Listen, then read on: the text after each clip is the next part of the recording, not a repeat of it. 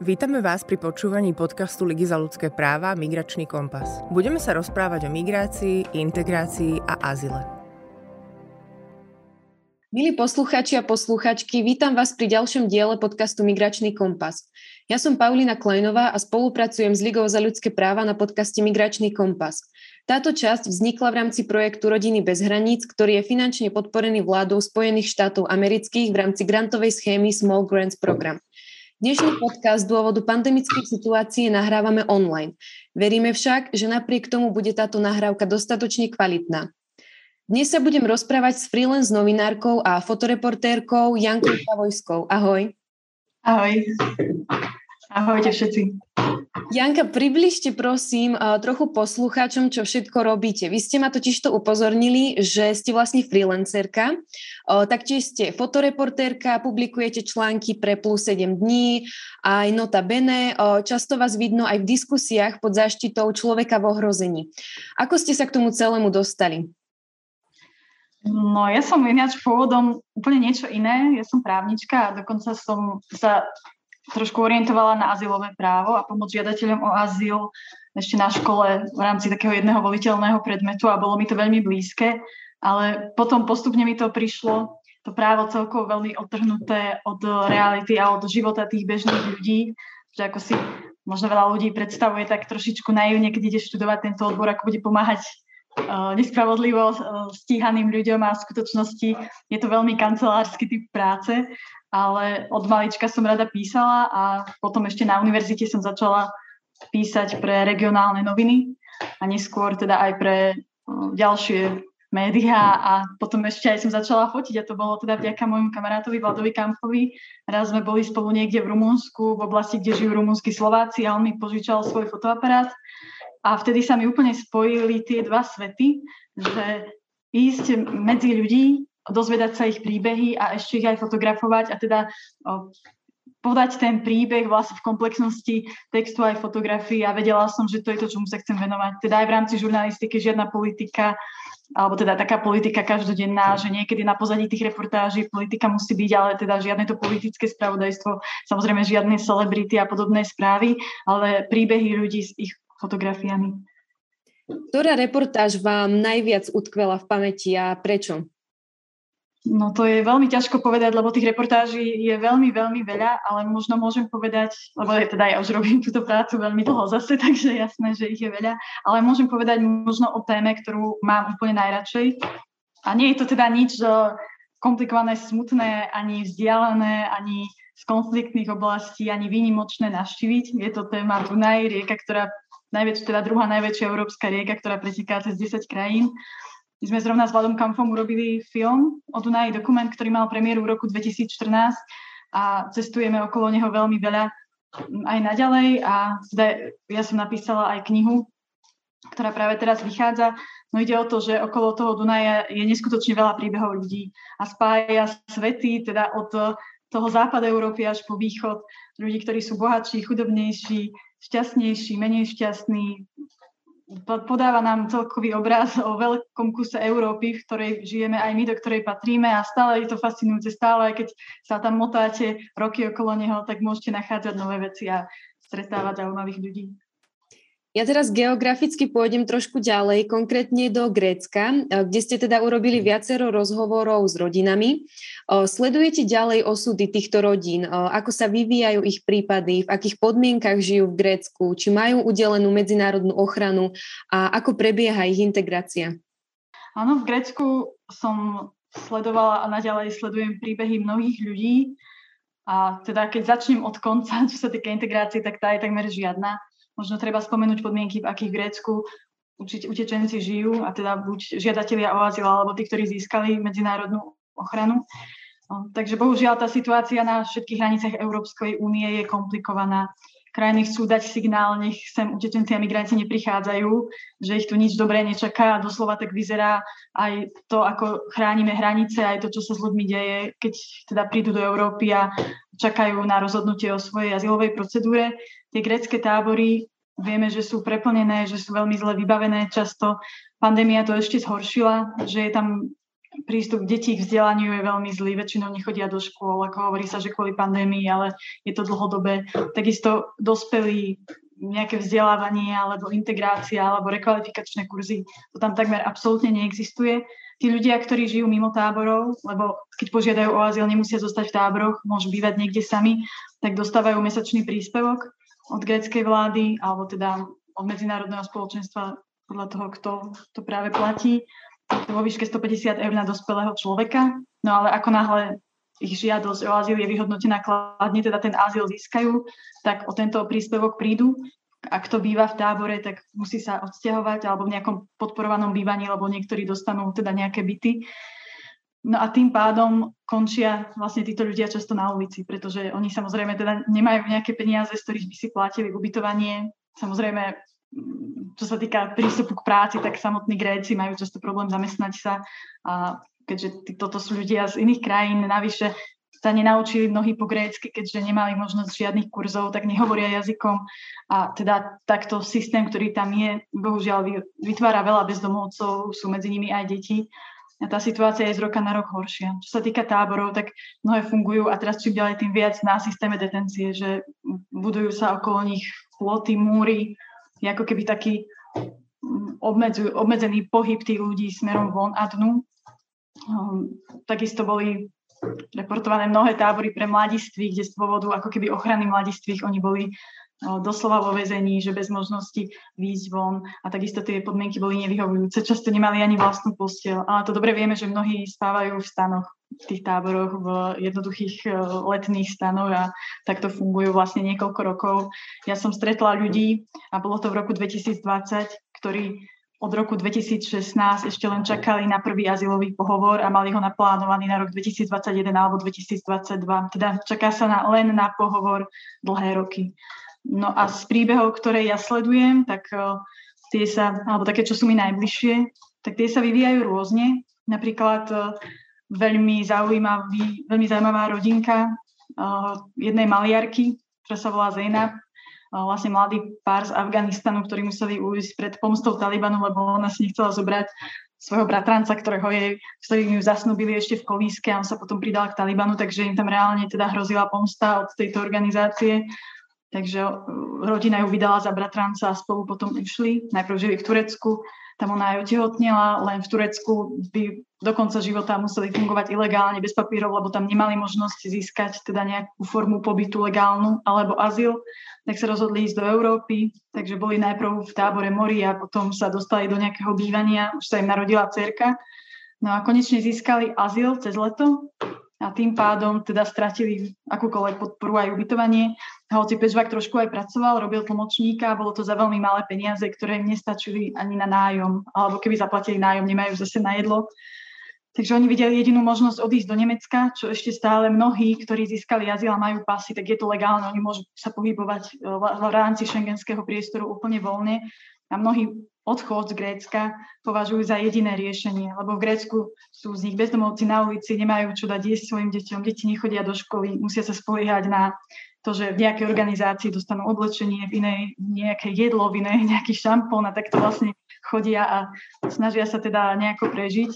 A v Nemecku funguje aj integračný proces, aj tábory na trošku inej báze. A dokonca sa stávalo, že Nemecko opäť otváralo azylové procedúry ľudí, ktorí argumentovali, že Grécko ako nerešpektuje ich eh, právo na integráciu alebo na nejaké slušné životné podmienky. To sa čím ďalej tým viac obmedzuje, bohužiaľ, takže uh, tí ľudia, často sa stane, že oni do toho Nemecka prídu, tam nejaký rok, dva sú, kým sa ako keby nezistí, že ich otlačky prstov už boli zobraté v Grécku a potom ich vrátia zase naspäť v rámci dublinských dohovorov. No a potom sú vlastne, takže vlastne táto rodina je teraz v Nemecku a majú už druhé bábetko, sa narodilo pred pár dňami doslova čakajú, čo bude.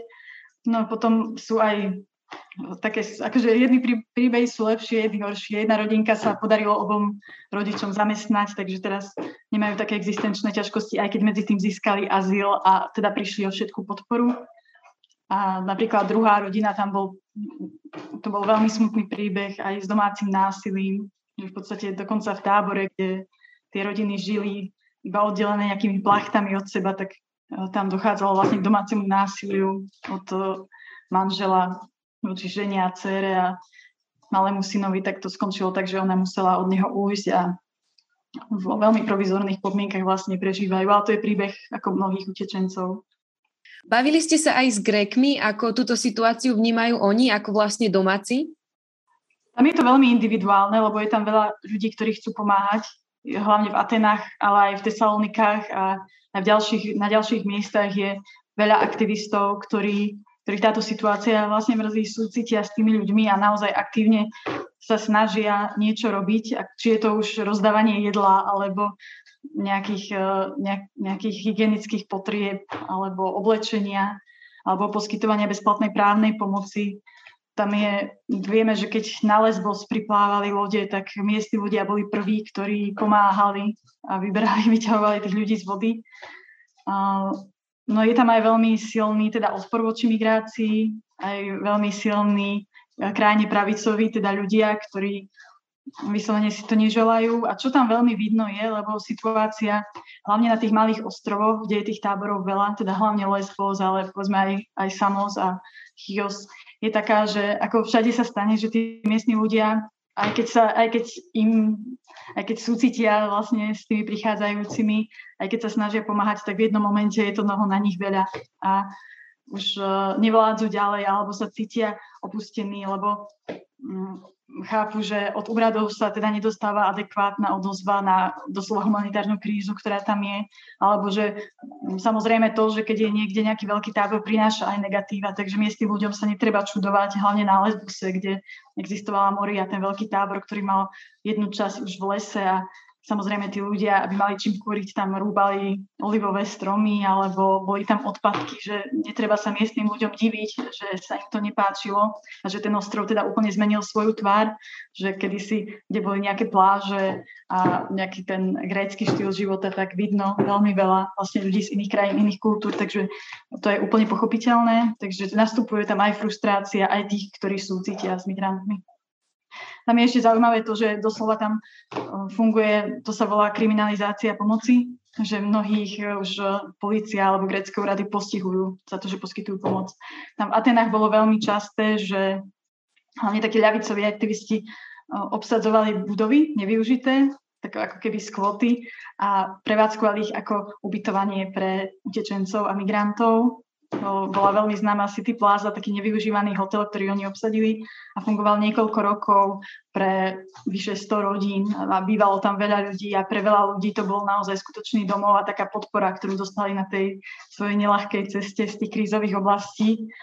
A potom čím ďalej, tým viac policia vlastne týchto miest likvidovala s tým, že aktivistom hrozil teda aj trest alebo pokuta alebo väzenie. No a momentálne by mal, asi funguje už iba posledný taký skvot pre utečencov a migrantov a tiež nevedia každým dňom, že či sa nestane niečo podobné.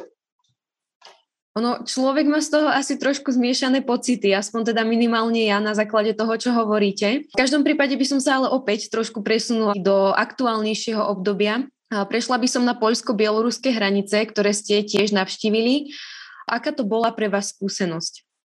Ja som ten príbeh sledovala veľmi dlho. Vlastne tam ten problém nastal už niekedy na jar, keď Lukašenko, bieloruský, no, povedzme, že prezident alebo diktátor, lepšie povedané, zjednodušil vízové procedúry pre ľudí z krajín Blízkeho východu a Severnej Afriky a štátne aerolinky a potom aj neskôr komerčné aerolinky tam začali dovážať ľudí s tým, že opäť nejaké bieloruské turistické agentúry im predávali doslova celé zájazdy s pobytmi v hoteloch, takže to bol celkom taký slušný štátny biznis a vyslovene štátom riadená migrácia.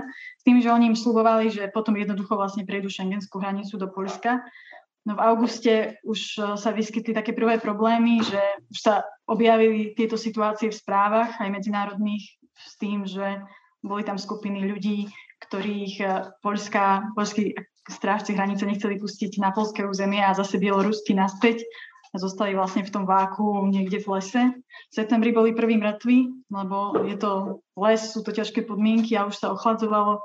No a potom sa situácia ešte viac zhoršovala a zhoršovala a vlastne vychádzalo toto všetko na povrch.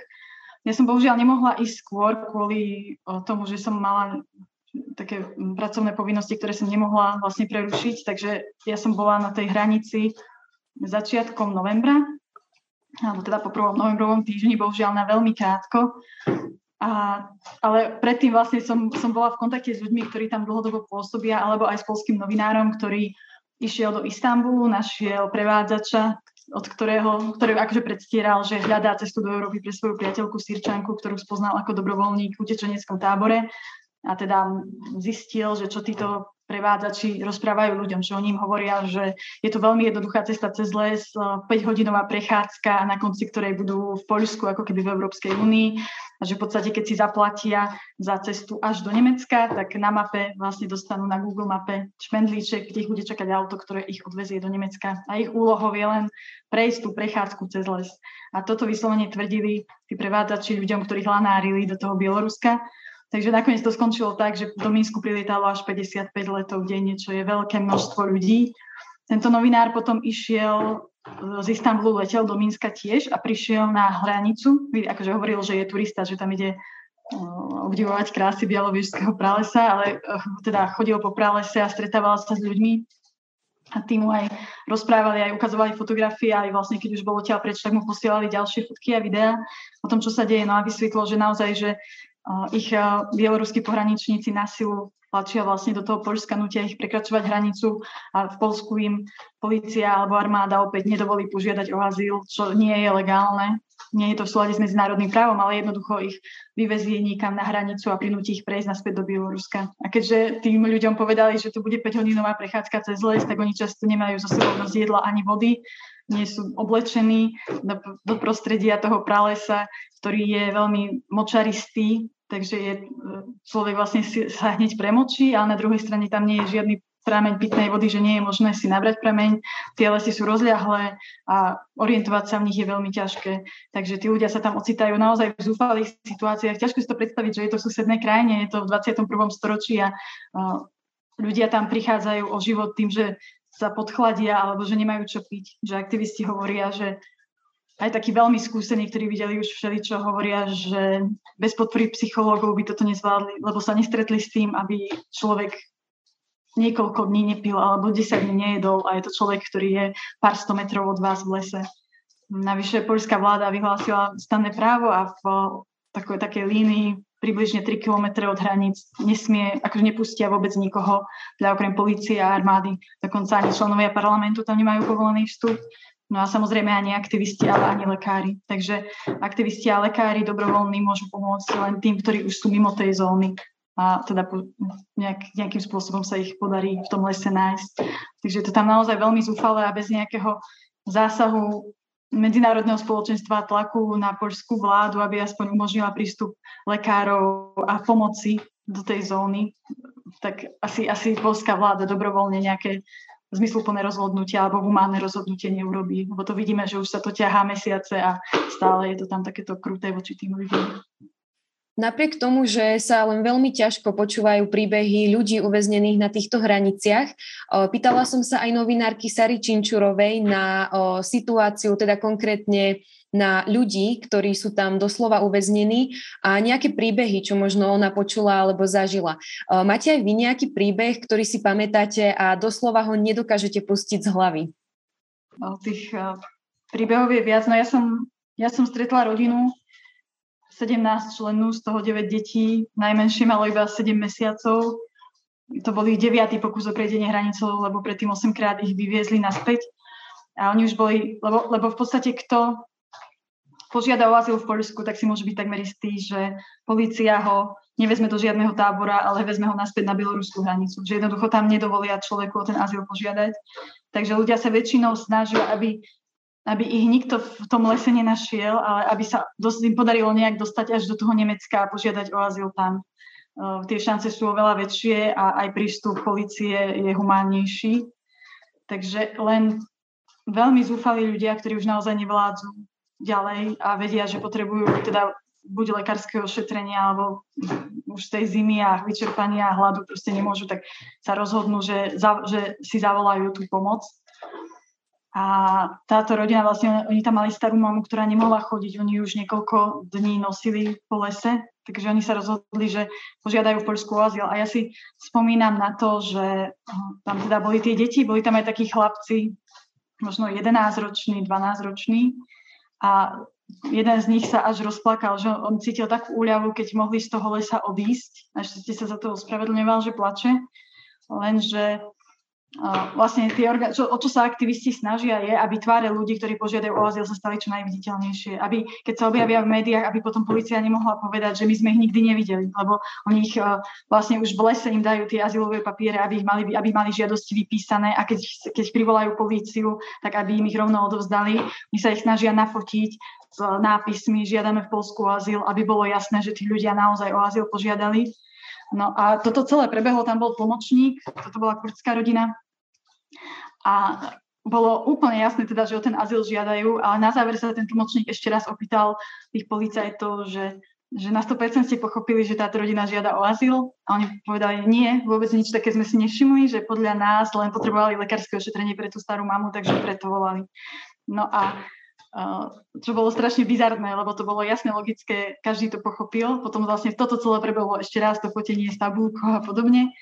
No a potom vlastne policia zobrala túto rodinu, nakladali ich do aut, ten chlapec tam plakal od úľavy, teraz si predstavte, že oni nemali žiadne mobily, už im pomoc zavolali nejaké dve sírske dievčatá, ktoré náhodou stretli v lese. Takže tá rodina, keď ju rozdelili do troch aut, absolútne stratila kontakt. A Opýtala som sa vtedy jednej aktivistke, že čo sa podľa nej stane, podľa jej skúsenosti. A ona povedala, že na 80% ich vyvezú naspäť na hranicu. A teraz si predstavte, že ich že ten chudá chlapec, čo dúfal, že konečne sa dostane z lesa, že konečne, lebo v Bielorusku napríklad sa s nimi nikto nemá, nemá znať. Tam vidíme, čo robia vojaci so svojimi ľuďmi, nie to ešte s nejakými utečencami, takže často oni prichádzajú zbytí z toho Bieloruska tak uh, oni, oni sa tam hrozne boja ísť a zrazu už dúfajú, že bude koniec a vyvezú ich naspäť na hranicu a ešte rozdelia tú rodinu na tri miesta. Oni ich niekedy vezmú 100 kilometrov jedných od druhých a keďže títo nemajú ani len mobily, aby sa dokázali skontaktovať, tak kto vie, že či vôbec sa ešte budú schopní nájsť vlastne v takých tých podmienkach. No, znie to naozaj príšerne. Um, neviem si predstaviť, že niečo takéto by som mala vo svojom bezprostrednom okolí a verím, že teda uh, jednak ľudia na poľskej strane, ale aj na bieloruskej musia vedieť o tomto. Uh, stretli ste sa s nimi a bavili ste sa s nimi o tejto situácii, ako ju vnímajú ako domáci? No ťažko získať informácie z bieloruskej strany, lebo vieme, ako to tam vyzerá, že nezávislí novinári sú vo vezení, aktivizmus veľmi neexistuje. Ten novinár Šimon Oprišek Polsky, ktorý tam bol, hovoril, že tých aktivistov tam naozaj nie je veľa a za celý čas, za tých pár dní, čo bol na hranici, len jedna jediná taká stará pani eh, mu povedala, že pomohla tým ľuďom, že vlastne eh, formou, že im, eh, že, že proste im dovolila načerpať si vodu zo studne a ešte neovládali ten mechanizmus, tak im išla pomôcť, ukázať im to a dali im aj nejaké koláče, čo mala napečené. Ale že tý, tá bieloruská spoločnosť je teraz tak eh, zdecimovaná tým, čo sa tam dialo a tým, ako kruto režim voči ľuďom zasahoval, že oni sa zrejme aj boja vlastne nejakého aktivizmu. No čo sa týka Polska, tak ja som išla do jednej dediny Michalovo, lebo uh, som videla, vedela, že tam sa starosta a miestna komunita snaží pomáhať, že vytvorili také, um, také body, kde zbierajú um, oblečenie, prikryvky, jedlo a podobne a rozmiestnili to aj vlastne nielen u seba v dedine, ale teda aj po iných miestach. A teda buď to dávajú tým aktivistom, ktorí idú za utečencami, alebo to nechajú, aby si to ľudia, ktorí potrebujú pomoc, mohli sami vyzdvihnúť. No tam aj sam, no a tam vlastne tam, tam aj ľudia rozprávali, že že predsa všetci sme ľudia a ešte Poliaci ako veľkí katolíci, že jedno z hlavných prikázaní je tá láska a pomáhať vlastne ľuďom v núdzi. Takže každý by mal pomáhať, keď sa niečo takéto stane, keď vidí niekoho v tak zúfalých podmienkach. A vlastne dokonca samotní tí utečenci a migranti vlastne často žiadali ľudí o pomoc, keď už nevedeli, ako ďalej prišli do nejakej dediny, tak zaklopali na prvé dvere. A miestni ľudia teda že mnohí aj pomáhajú, mnohí zase nie a každopádne pre nikoho to nie je príjemná situácia. V tej trojkilometrovej zóne, kde nikto nesmie, môžu pomáhať len miestni. Tam proste nikto iný sa nedostane a ten spolach je len na nich. Majú takú iniciatívu zeleného svetla, že kto poskytne, poskytuje pomoc, tak dá do okna zelené svetlo, aby uh, tí ľudia v lese videli, že, že im tam nič nehrozí. Mm, no, ale keďže táto situácia je tak komplikovaná, tak dlho trvá, ona nie je príjemná ani pre tých, čo nechcú pomôcť, ale predsa len majú srdce a trápi ich, že možno 50 metrov od ich domu niekto zomiera od smedu, čo ako nie je vôbec prehnané, lebo je to tak. A potom sú tam aj vyslovení odporcovia, ktorí uh, ktorí vlastne nesúhlasia s týmto prílevom, dokonca aj to, čo robí strada, strana právo a spravodlivosť teraz, že, že chráni tú hranicu, tak jej stúpajú preferencie, že vidíme ten nacionalizmus, že to podporilo. No a vlastne tam vznikajú nejaké napätia aj medzi tými susedmi, medzi tými, čo chcú pomôcť a medzi tými, čo sú proti tomu. Takže komplikuje to život vlastne v tej, už, už medzi tými miestnymi ľuďmi. Navyše, keď nastala situácia pred tými piatimi týždňami, že Um, prišlo asi 2000 utečencov na hranicu z bieloruskej strany a museli vlastne zavrieť hraničný prechod, tak tam tedy zavreli školy, lebo tvrdili, že nevedia, či je bezpečné pre deti ísť do školy. Teraz tam to naozaj často vyzerá ako v nejakej konfliktnej zóne, premávajú sa tam vojaci, vojenské vozidlá a podobne a vlastne rodičom sa to tiež nepáči, že ich deti sa musia na niečo takéto pozerať a zažívať to každý deň. Takže je to obrovsky komplikované pre celý ten región, pre úplne každého. Možno aj pre tých samotných policajtov a vojakov, lebo možno tiež sa necítia úplne OK s tým, že mm, musia teraz malé deti vyhadzovať do mrazu niekde v lese, lebo sú k tomu donútení mm, bez nejakej možno psychologickej podpory alebo podobne ťažko povedať, aké to bude mať následky na tých individuálnych ľudí. Je no, hrozné, že sa to deje v Európskej únii, v našom susednom štáte. Pritom ja vôbec si nemyslím, že každý by mal ten azyl dostať, alebo lebo to je častý, častý taký, taký argument eh, ľudí, ktorí vlastne sú proti migrácii, ako keby neexistovalo nič medzi tým, že oni tvrdia, že, že vy chcete, aby sem všetci prišli. Ja toto ja často napríklad počúvam a ja hovorím, nie, ja, ja vôbec si nemyslím, že každý by mal prísť do Európskej únie, a, alebo že to je jediné riešenie, ale máme tu medzinárodné právo a naše vlastné právo, ktoré hovorí, že každý má právo na azylovú procedúru. Takže právo požiadať o azyl a to, aby bola jeho situácia individuálne prehodnotená. Ak nárok nemá, bude poslaný vlastne naspäť do svojej krajiny. Ak nárok má, tak získa azyl. Tak toto by malo prebehnúť, ale nie, že nechať tých ľudí proste umierať niekde v mráze, v lese. To je úplný nezmysel a úplne zbytočné. Ide nepochybne o mimoriadne komplikovanú situáciu, už len na základe toho, čo ste mi teraz povedali, ale v každom prípade sa predsa len opýtam. Vidíte nejaké riešenie tejto situácie? Ako z tohto všetkého von? Už začali repatriačné lety, hlavne Irak teda urobil niekoľko repatriačných letov, že už, ne, už nejakých 2000 ľudí oni prijali naspäť. Tam bol, problém je ten, že tam ako keby celé mesiace každý túto situáciu ignoroval a bolo jasné, že s Lukašenkom sa ne, nebude dať diskutovať, aby on robil nejaké opatrenia, hoci on ľudí zobral do krajiny na turistické víza a keď im tie víza vypršali, čo sa stalo úplne každému, tak je ako na, na Bielorusku, aby tých ľudí deportovalo domov, že jednoducho takto hovoria pravidlá, že takto by to malo byť, ale to sa samozrejme nestane. Vtedy vlastne aj sa navrhovalo, že jediné riešenie je zastaviť tie lety do Minska bieloruské štátne aerolinky nikto nezastaví, budú si lietať ďalej, ale mm, komerčné aerolinky, keby chcela Európska únia urobiť tlak na ne, tak im povedzme zakáže dočasne pristávať na európskych letiskách, kým neprestanú lietať do Minsku. Ale to sa tiež nestalo, takže tam ten príliv ľudí pokračoval, prišli tam tisíce ľudí, to tí novinári, ktorí sa dostali do Bieloruska, hovoria, že Bielorusko je plné týchto ľudí, no a zarábajú tam na nich vlastne od prenajímateľov bytov, cez policajtov, cez tých vojakov, ktorí tom lese im predávajú pol litra vody po 20 dolárov, alebo keď niekto by chcel odísť z tej zóny, tak stovky dolárov musí zaplatiť. Potom zarábajú vlastne taxikári na nich, vlastne úplne všetci. Tak no, je to, nikto vlastne nikto iný v tej krajine tento kvázi biznis nestopne.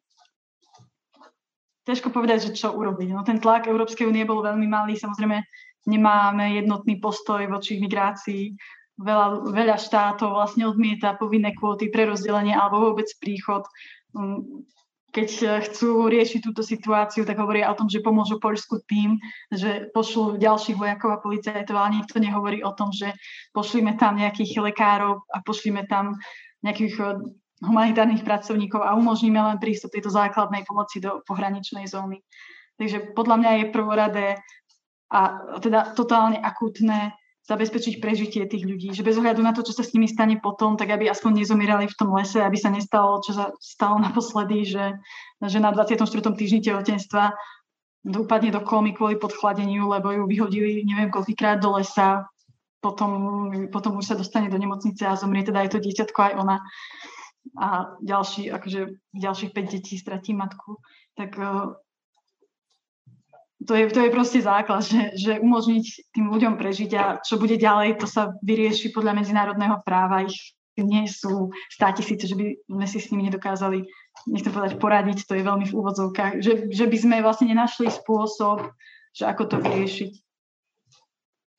Ja by som sa ešte na záver opýtala, keby ste mali možnosť, vrátili by ste sa späť na poľsko-bieloruské hranice? Samozrejme, lebo je to úplne nevyhnutné teda z toho, ako novinárska práca funguje, že sledovať dianie na mieste, ako je to teraz. Len je to trošku komplikované kvôli tomu, že ako samotní aktivisti, ktorí tam pôsobia, sa boja akoby to, toho kontaktu novinárov s utečencami z toho dôvodu, že tí, ktorí, ktorí stále sa chcú dostať ako mimo Polska, že chcú požiadať o azyl v Nemecku, nemôžu ako keby ukázať svoje tváre a ďalej aktivisti sa aj obávajú rozširovať veľmi informácie kvôli tomu, aby sa teda nedostali k nejakým tým policajtom alebo, štátnym úradom. Takže vlastne e, ten prístup k informáciám, ktorých máte, je tam veľmi limitovaný. Ďalej samozrejme nemôžete ísť do tej trojkilometrovej zóny, ale to, to nie je také kľúčové, lebo tie veci sa dejú aj mimo nej. A ďalej každý, kto tam pôsobí, že či už tí lekári dobrovoľní alebo ďalší ľudia, oni sú tiež na pokraji svojich síl, pretože pracujú teda hlavne v noci, kontaktujú ich ľudia z lesa hlavne po nociach, takže je to veľmi, veľmi vyčerpávajúce a teraz odpovedať neustále na dotazy novinárov je veľmi náročné a tým pádom je, tro, je trošku komplikované, ako získať tam prístup. Ale samozrejme, že bez toho, keď tá pozornosť ako sveta utichne, tak už duplom sa tam nič nepohne a ja si myslím, že presne úlohou novinárov je informovať o takýchto veciach, keď sa niečo deje a keď veľmi potrebujeme zmeniť postoj k tejto otázke, aby sme zachránili životy ľudí, tak to je doslova ako nutné tam ísť a znovu prinášať informácie o tom, čo sa tam deje. Ja vám držím palce a prajem veľa zdravia aj úspechu pri vašej práci. Rovnako ako by pokladám za dôležité, aby sa o týchto udalostiach reportovalo. Takže máte moju veľkú podporu. Budem sa tešiť na vašu ďalšiu fotoreportáž alebo reportáž a dúfam, že sa čoskoro stretneme pri ďalšom podcaste, kde nám priblížite už možno trošku veselšie udalosti z tej bielorusko-poľskej hranice. Keby sa to to splnilo, tak by som bola veľmi rada. Ďakujem veľmi pekne za pozvanie. Toto bol podcast Migračný kompas. Rozprávali sme sa s Jankou Čavojskou. Táto epizóda podcastu vznikla v rámci projektu Rodiny bez hraníc, ktorý je finančne podporený vládou Spojených štátov amerických v rámci grantovej schémy Small Grants Program. Podcast Migračný kompas vám prináša Liga za ľudské práva. Viac o jej činnosti nájdete na jej web stránke www.hrl.sk alebo na sociálnych sieťach Facebooku, Instagrame, LinkedIne alebo na našom YouTube kanáli.